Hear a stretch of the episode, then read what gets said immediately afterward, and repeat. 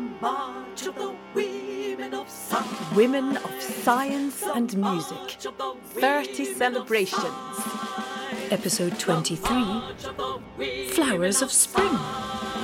There's many I am Frances M. Lynch, the Artistic Director of Electric Voice Theatre, and you are very welcome to this special birthday celebration of a composer who lived 200 years ago and whose music I first encountered on our Echoes from Essex project during the first year of the pandemic. At that time, this was the only music of hers I could find online. and the gloriously free. A hymn written in 1845 in praise of England. Now A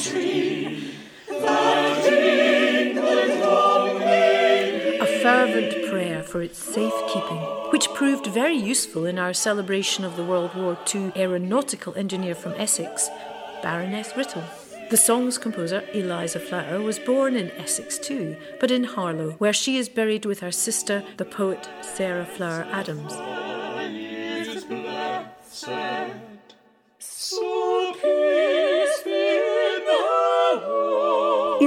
Eliza Flower wrote this hymn as part of our regular work running the choir and arranging all things musical for South Place Unitarian Chapel, creating new music for the weekly Sunday services.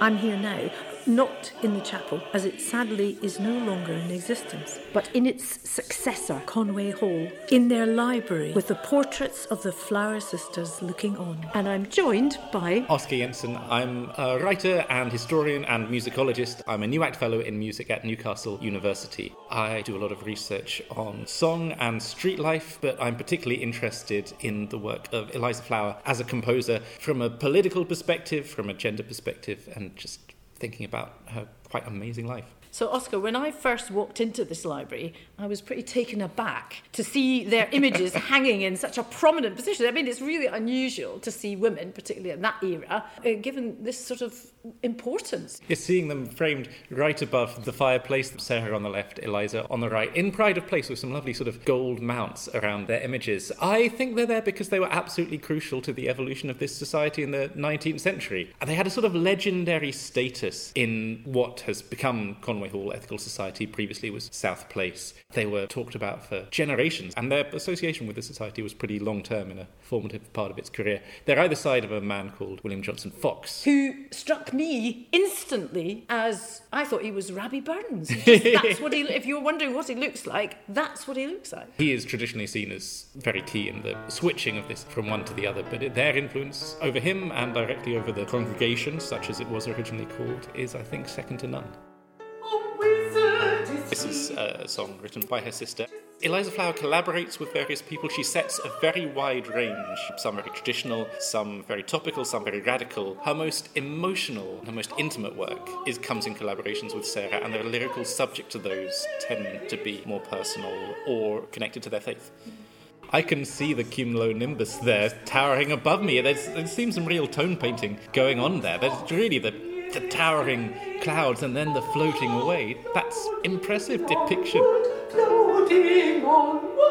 It makes me wonder whether she wrote things for the piano. Hmm. Because this would have been played by her and sung by her sister. Her sister had the lower voice, right? Yes. She's obviously a really good pianist.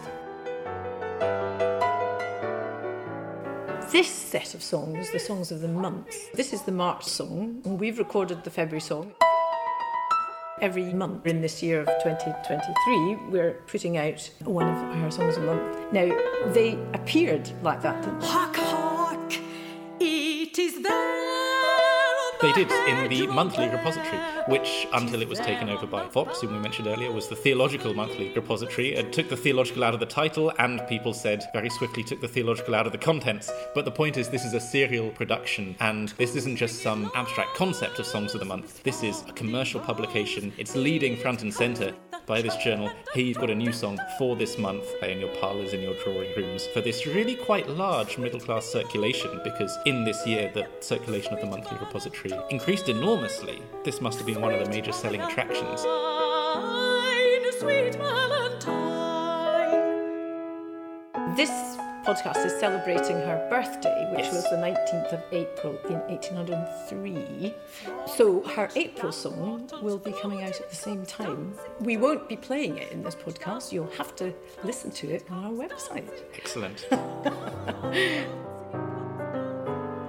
Rose, rose, open thy leaves. Spring is whispering love to thee. One of her sets of songs about spring is really talking about spring and flowers and the season. It is her clear love of nature. It's a duet, which I assume she would have sung with her sister. with sweet, sweet breath, with sweet breath of ripening ease, with sweet, sweet breath. When Flowers are living in London, they spend a long time in Dalston, which at that time was still connected to Essex. It was looking east and it was also in the countryside. But there, there's wonderful writing about the household they had there and the garden and talk about the, the trees and the flowers in that garden and the sense of it being like an, a songbird's cage but open and this sort of bucolic romantic retreat. And that's quite important for thinking about uh, free liberal thought and discussion as much as it is for genuinely thinking about flowers as well.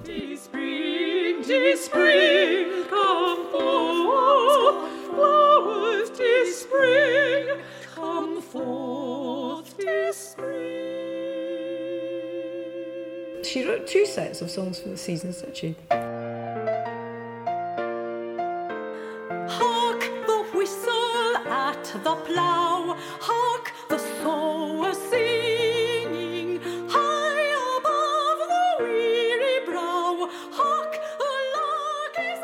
The free trade season songs were, of course, with Sarah, very much written for this free trade bazaar. Now, I love the word bazaar because it was bizarre. Yes. They transformed the whole of the Opera House, Covent In Garden, Covent Garden, yeah. not just the stage, but the whole thing, into this incredible sort of cathedral. For 17 days, thousands of people were coming and bringing stuff to sell, and there were speeches going on, all sorts. It sounded incredible. You have to imagine in your mind's eye that you can see this particular image of one stall at this bazaar, which is one of the opera boxes. And there's a woman selling silks and textiles, leaning down from up in this box to people on the ground. It looks truly magical, and it must have been a magical experience. This set of songs was one of the things to be sold, presumably at quite an exorbitant price, so that people would take this music away and sing it in their homes to their husbands and sons and brothers. Absolutely. Who would then hear the politics of our poor are starving. Come on, guys, do something about it. It's a very clever tactic, isn't it?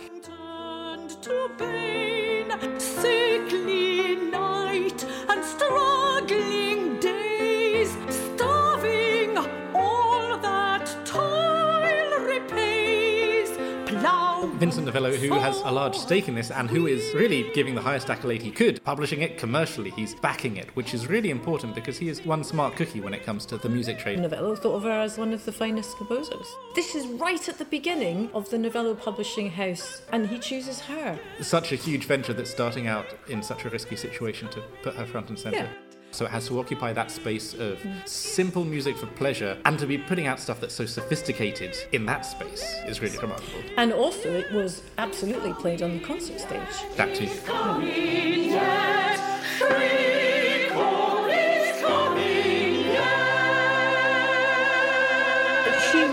Political songs with Fox as well. There's the Day Labourers song, which you, is your favourite, I think, and the Baron's Bold, which is definitely mine. And it's, it's an inspiring sort of run through this roll call of English history, taking it right back to King John, you know, the Bacon's 1215 Boulder or whatever it was, Yep, yes. 1215. The barons bold on Runnymede by union won their charter. True men were they, prepared to bleed, but not their rights to bar. But there's this progression through the three verses from the, the barons then into the Commons. The commons brave in Charles's time by union made the crown fall and showed the world that royal crime should lead to royal downfall. And they Fox, swore he goes on to be a member of parliament. He's working within the system, but here we have a deeply extreme statement. Even imagining the death of the monarch, to talk about this kind of thing and relate it to politics is about as extreme as you can get. Then honor we the victory of the people. And then the people. Which is bringing it right And up to date. Yes, and saying that this is the same. But it's so sad because it finishes with them saying, Our wrongs shall soon be right. England. So you're thinking, actually, they won't, it'll, no. I mean, people are still protesting now. It's a long old fight, but I think this is all part of an ongoing campaign and we just can't forget it. We're sitting here at the moment surrounded by people on strike, yes. as it happens. I walked here from the Euston Road, and the junior doctors at University College Hospital were in fine voice. The Gathering of the Unions, March and Song. Harriet Martineau, um, not know, not as famous today as she should be as one of the key political thinkers and reformers of the mid 19th century. They wrote protest songs from Yes. the 1830s. They're the greatest power songwriting partnership of protest song of the century.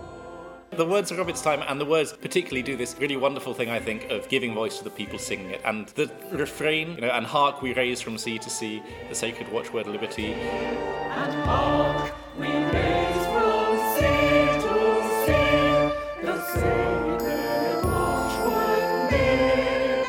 When 100,000 people, as happened in 1832 in Birmingham, are singing that, you can actually hear the sacred watchword liberty being raised from sea to sea. Hmm. And unions, of course, are well on the way. This is very much the era of the gathering of the unions. This song puts it front and centre. It does all feel very relevant in an age of strikes and increasing food poverty and a cost of living crisis. The relationship foundered in 1834. Yes, Harriet Martineau is one of those who cannot, in all conscience, continue to be friends with Fox and Flower after they set up this separate household. The context here is that Fox is the guardian of the sisters. Two years earlier, 1832, Fox formally separates from his wife, but they continue to live apart under the same roof, which must have been an interesting situation for everyone. By 1834, Fox actually leaves his wife to set up a separate establishment with Eliza Flower. This is right after these amazing songs that have come out between Martineau and Flower. There is a reconciliation later on, there are very moving letters in the last years of Eliza's life, where she sends a copy of the hymns and anthems to Harriet Martineau. They come back together after a decade. Mercy,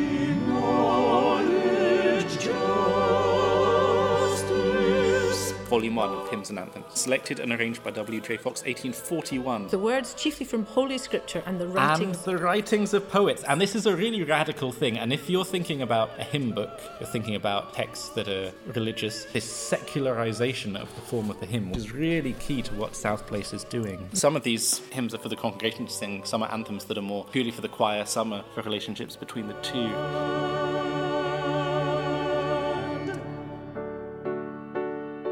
Nearer I got to the, it's quite different from any of the other hymn settings. Yes. And it's one that she wrote with Sarah. It's because it's the one of these pieces that lyrically will be familiar to a lot of people because of what has happened to that piece since. And people talk about it being the last thing that was played before the Titanic went down and so on, and it's still one of the biggest hymns in the world, but not in that setting. As you say, the thing that's extraordinary is this original musical setting. And it, it- clearly Eliza realised how important this hymn was to Sarah. It's deceptive because Eliza has such a way with a melody and a hook and a refrain that you have these anchoring things that do come back and again, and you might think from a casual glance that again it's it's strophic, but no, it is a, a through composition.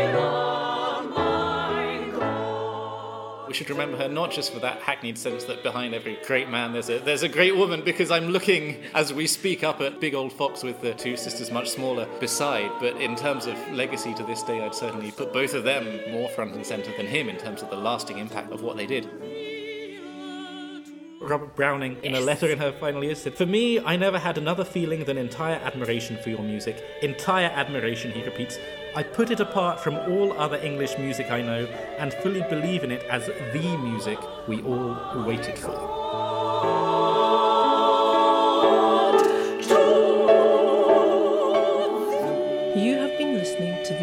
Of Eliza Flower, sung by members of the Electric Voice Theatre and the Electric Voice Theatre Virtual Choir. Many thanks to Oskar Jensen for discussing Eliza Flower with me today, and to the Conway Hall Ethical Society for allowing us to record this podcast in their beautiful building, and of course to you for listening. That's the end of episode 23 Flowers of Spring. You can find out more about the project on electricvoicetheatre.co.uk. Do join us for future episodes of Women in Science and Music 30 celebrations as our story of women's contribution to culture and heritage continues.